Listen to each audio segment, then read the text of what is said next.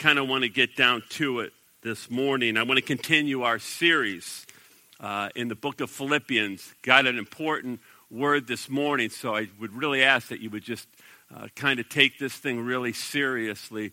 Uh, and in fact, I've entitled the message this morning, What Are You Serious About? Think about that. What are you genuinely, really serious about? Father, I just uh, thank you for the worship, and I thank you for Gideons being here. I thank you most of all, the Holy Spirit, that you're present. And I just ask, and, and, and, just that you would even move in a greater way now. As we look at your word, I ask that you would give us soft hearts, just really soft hearts, to receive what you have. Two powerful verses this morning, two life changing verses this morning we're going to look at. And I pray that you would even now begin build a spirit of expectancy within us, how our lives could be changed and transformed by these two simple verses. I ask as always that you would fill me from the soles of my feet to the crown of my head. And now I'm just asking, Jesus, that you would be exalted and glorified. You would draw people. You would draw people. Holy Spirit, draw people to Jesus, even now that they could begin to see him through the eyes of faith and begin to be set free, truly free indeed. And I'm asking for this in your precious name. Amen. Your life a praise song. Is my life a praise song to the Lord? The Apostle Paul writes this morning in Philippians chapter 2 and verses 12 and 13. Skip, can you put those powerful verses up? Therefore, my dear friends, as you've always obeyed, not only in my presence, but not much more in my absence, continue to work out your salvation with fear and trembling. For it is God who works in you to will and to act according to his good purpose. Many years ago, there was a hit television show called Extreme Makeover Home Edition. How many remember that show? Uh, in one particular episode, it featured a woman by the name of Alice Harris. And Skip, you can put her picture up.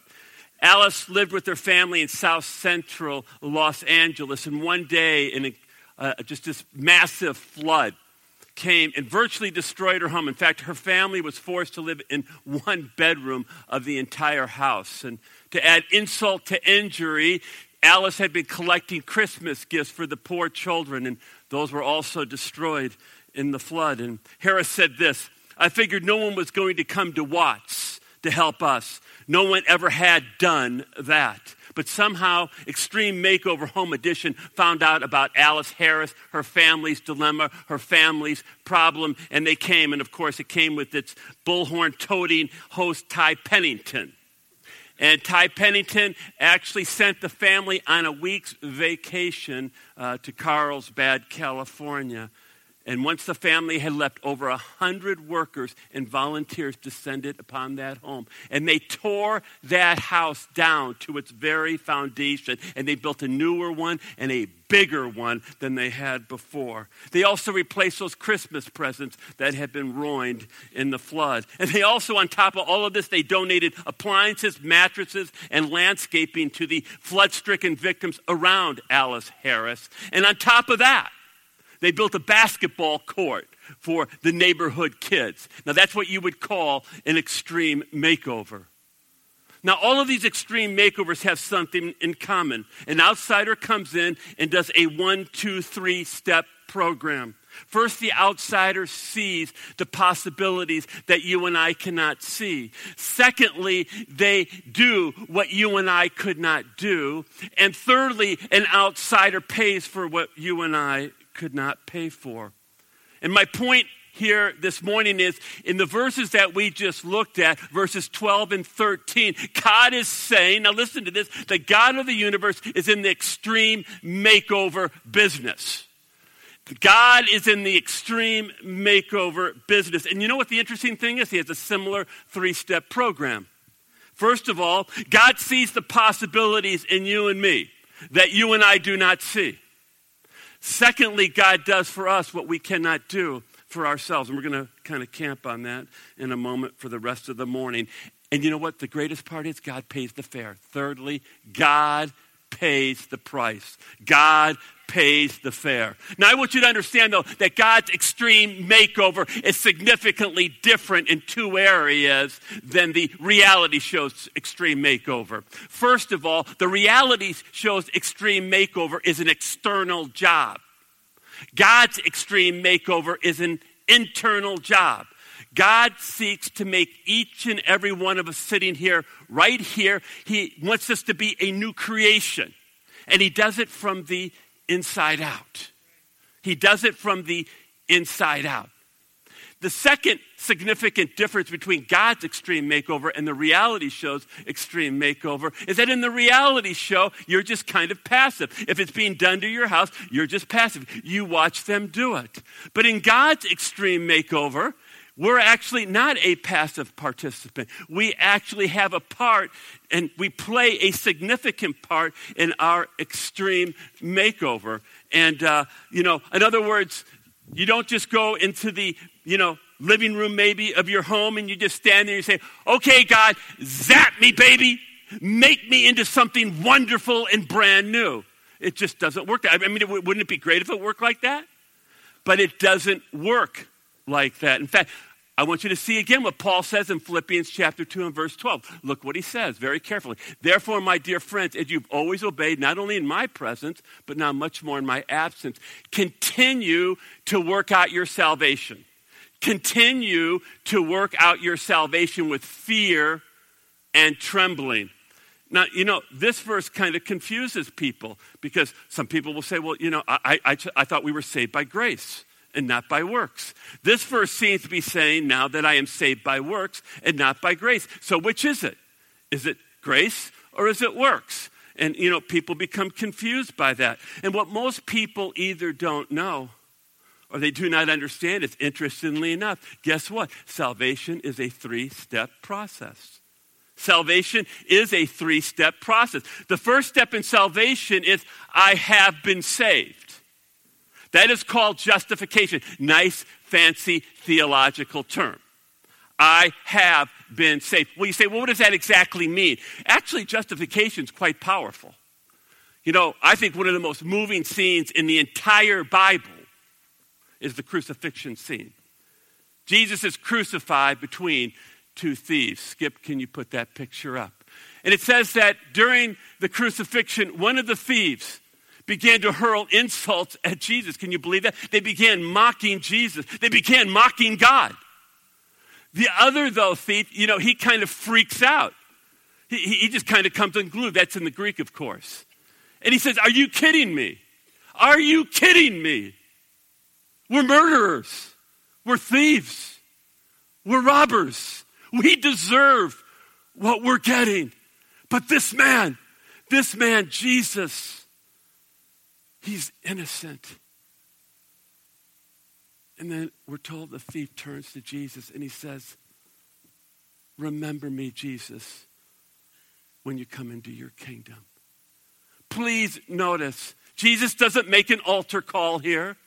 There's no soft music playing in the back, just as I am, without one plea. Oh, Lamb of God, I come. I come.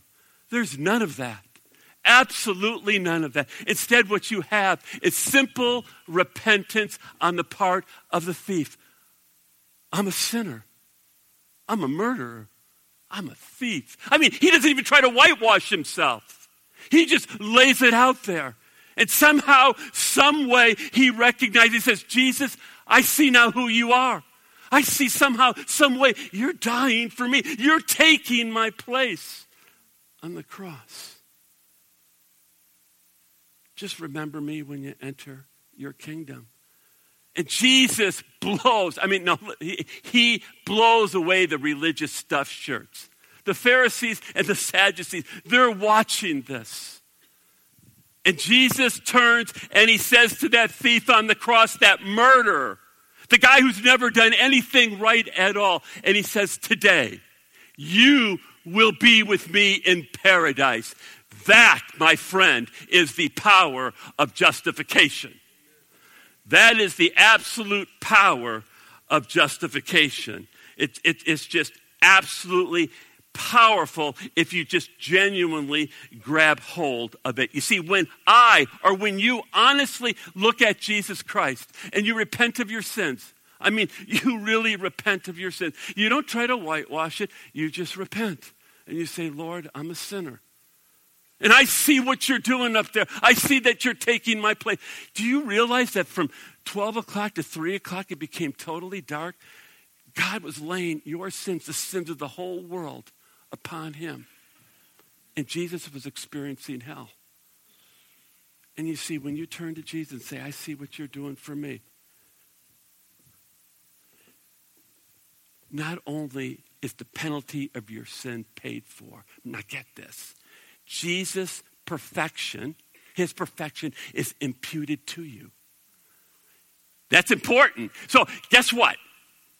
If Frank Ray were to die right now, boom, just drop, wouldn't it be great? I, have always thought there'd be no better place to die than right here. No, seriously, don't, don't you think that would be incredible? Wow, you know? It's hot enough in India, I'm hoping it, it could happen there. But imagine if I were to die right here, right now. Do you know I would enter heaven totally forgiven and totally perfect? Absolutely perfect. And that's why my name is St. Frank. Skip, can you put the picture up? There we go. You just let my wife know. You just let her know I am St. Frank. And if you are a believer, no, if you're a true born again believer, you are a saint. You are a saint. That is the power of justification. Now let's just suppose for a moment Let's just suppose for a moment that the thief on the cross somehow he miraculously survives the cross. What would have happened to him? Would he have continued to be a thief? Would he have continued to be a murderer? Would he continue to be the same kind of reprobate that he was? The answer is no. Again, I refer to you to verse 12. What does it say? Look again at verse 12. It says, especially the end, continue to work out your salvation with fear and trembling. He would have worked out his justification. The thief on the cross, if he had gotten down, somehow survived, he would have worked out his justification. You see, justification means that I've been declared perfect. And it's, it's awesome. So the Father has declared Frank Ray perfect. But it's one thing to be declared perfect, justified. It's a whole nother thing to become perfect, to become like Jesus. That is sanctification. That is the second aspect of salvation sanctification. You see, Frank Ray has been saved, and Frank Ray now is being saved. Frank Ray is being sanctified. And that is powerful. And those two are inextricably linked. What that means is you do not have justification without sanctification, unless, of course, you have a deathbed confession. That's what the thief essentially had here. He essentially had a deathbed conversion. He gets declared justified, boom, he dies. But most of us, by the way, are going to continue on living. And if you continue on living, then you are going to begin, and God's going to begin working in your life to look like Jesus. You know, so often believers will come up to me and they will ask me, What is God's will for my life? Pick up the Bible, you'll find the answer there. What is God's will for my life? We're getting a lot of answers. You'll be surprised. You know, the question itself is kind of interesting because the idea behind the question is, you know, God, He must have something great and fabulous and something really big for me to accomplish. And you know what? That messes you up. No, no. It really messes you up. One of the key verses of the entire New Testament is Romans chapter 8 and verse 29. Skip, can you put that up? For God foreknew, and I, I wish we could get into that. For those whom God foreloved, and oh, big theological word, $64,000, predestined to be conformed, what? To the likeness of his son. To the likeness of his son. Predestination, by the way, has to be conforming. God's whole goal for you and me is to look like Jesus. American Christianity is tragically in error. We have the idea that God is interested in me accomplishing or achieving something. Do you realize how ridiculous that is? Just think about the angels. I mean, if God really wanted something done, I would just use the angels. They are ministering beings, by the way. Angels would be a lot better at evangelism you know, we, we, we look at a guy like Richard Dawkins, big atheist, right? You want to convert him, it'd be easy. All God has to do is send an angel. Suddenly the angel appears before Richard. Boom! You know, big lights, you know, big action, you know, six winged type. Don't you think it'd blow him over? See, he could do much better just using the angels. So he doesn't have you and I necessarily to accomplish something. Do you know what brings, no, no, I want you to think about this. Do you know what brings Papa the greatest glory? You got to catch hold of it. You're going to be free. Do you know what brings him the greatest glory? Is when we look like Jesus. No, when we look like his son. Everybody talks about miracles. I want to tell you the miracles are happening. The greatest miracle is when you take a reprobate like me. I mean, I was a narcissist. I was, a, I, I was arrogant. I was selfish. And other than that, I was a great guy to marry.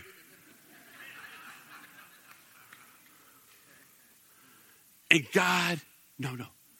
God has changed me to the point where I am now moving in love and joy and peace and patience and kindness and goodness and gentleness and faithfulness and self control. I want you to know, I want you to grab hold of this, that what brings God, what His will is for your life right now, for me, is to look like Jesus, period. Everything else is a detail. It is a detail. He is absolutely concerned that we look like Jesus. Don't miss again what it says in, in, in, Philippians. Do it again. Verse 12. Listen to this. For those God foreknew, uh, excuse me, therefore, my dear friends, as you have always obeyed, not only in my presence, but now much more in my absence. Now, watch this. Continue to work out your salvation with what? Fear. With what? Fear. Fear and trembling. You know what that means? He's serious. No, no. God is serious as a heart attack. It should be your top priority. No, um, it's my top. And, and by the way, I had to go through seven years of cemetery, didn't figure it out. No, sad. I didn't get it. No, this is so powerful. I didn't get that all God ever wanted from me was to take it seriously to look like his son. Shame on me. No, no. I, I, I mean, I was like spitting on Jesus. Not realizing that the greatest way I could glorify him was by looking like him. You know what? You know, life is so unfair. How many here think you could be the President of the United States? How many here think you could be Tom Brady in the Super Bowl? How many here think you could be a CEO? Everything the world values is garbage. No, no, garbage in comparison to knowing Jesus and looking like, and guess what? No, no, no, think about this. This is powerful. This is how fair God, there's every single one of us in here, every single one of us in here, everyone out in the world. I'm going to India where they live on $2 a day. You know what? They can achieve this though. Isn't that great? Everyone if you choose to receive him, can look like Jesus. You can bring God the greatest glory. There's nothing stopping you other than yourself. I want you to think about it. There's nothing stopping you other than yourself. And let me tell you, we need to move. But there's so much at stake here. Now, now I'm going to tell you why it's so important that you and I look like Jesus. What is the number one reason, quick, number one reason why people do not consider Jesus and don't want to come to church? You, me. Hypocrisy. They look at us and they say, Are you kidding me? Is that the best Jesus can do? No, no, seriously. They come in, Are you kidding me? You guys are fighting. There's rancor. You're kidding me. And you know what? As I was thinking about that, man, that just devastates me when I hear that. And then we're told in Luke 17, verses 1 through 3, look, look what Jesus says. Jesus said his disciples, things that cause people to stumble are bound to come. But woe, no, woe to anyone through whom they come.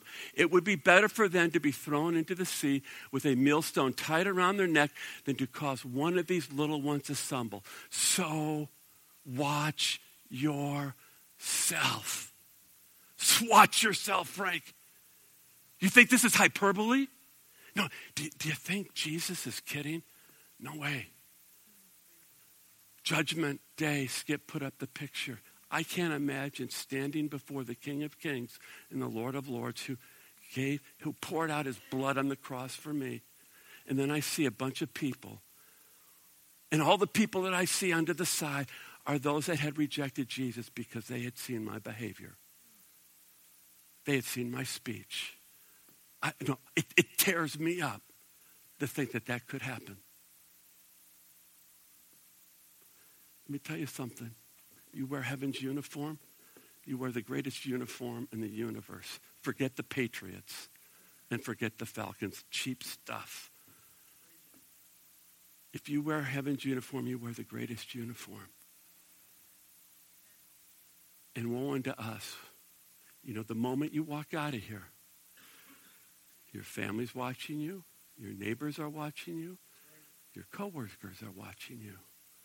Woe that I would cause anyone to stumble.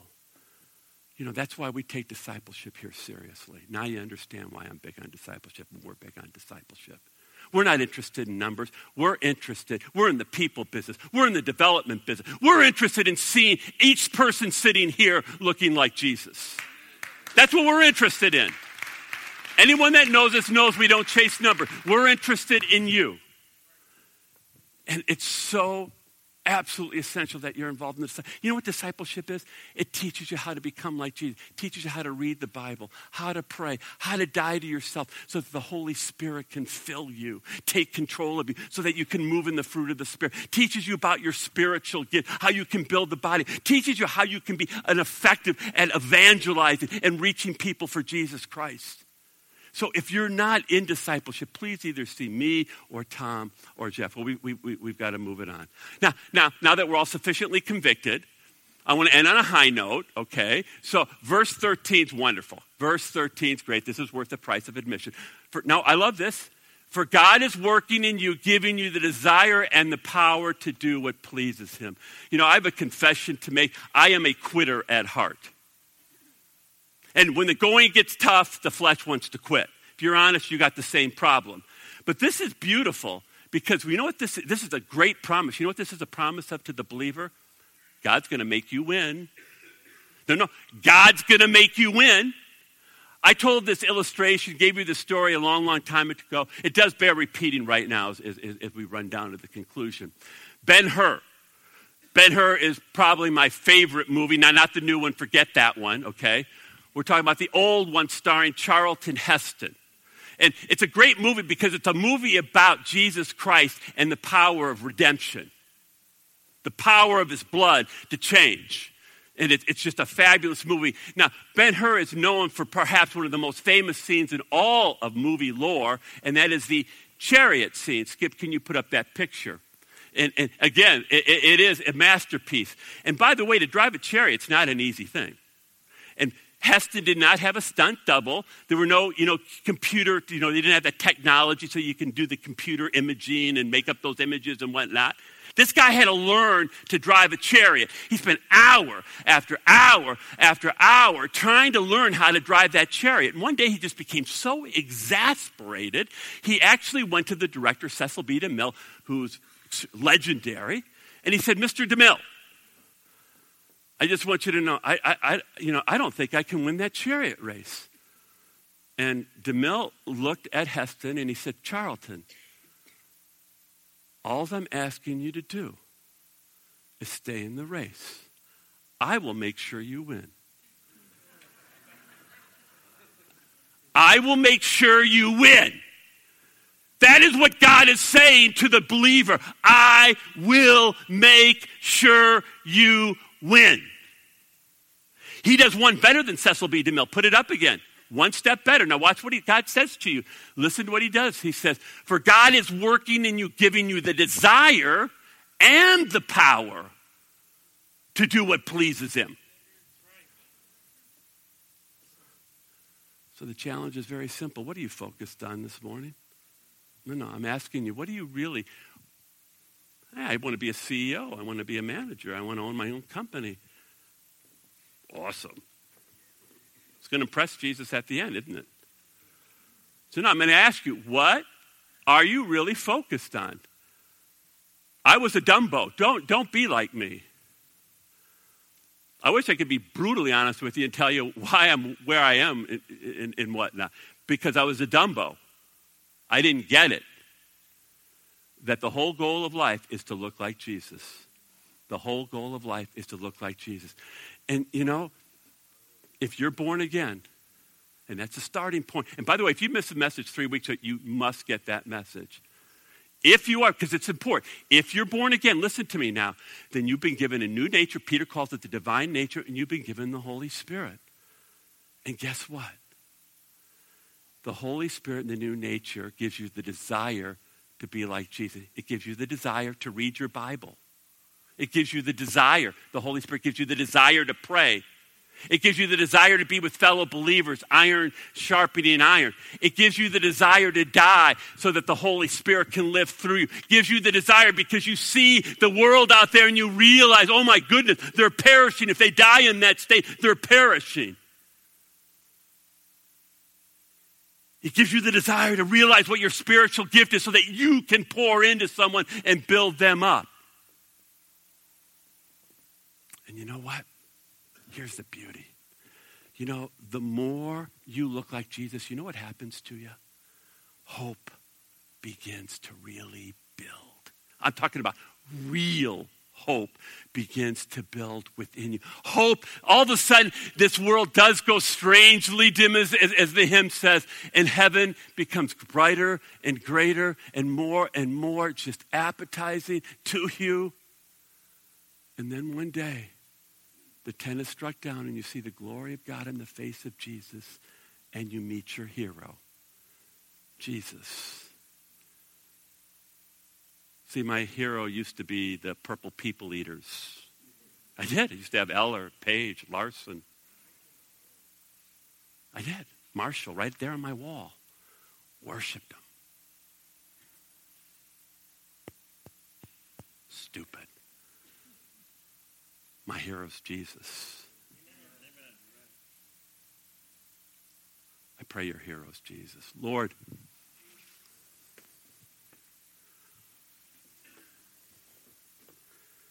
I really ask, Holy Spirit, that you just move now. And even a powerful, just speak.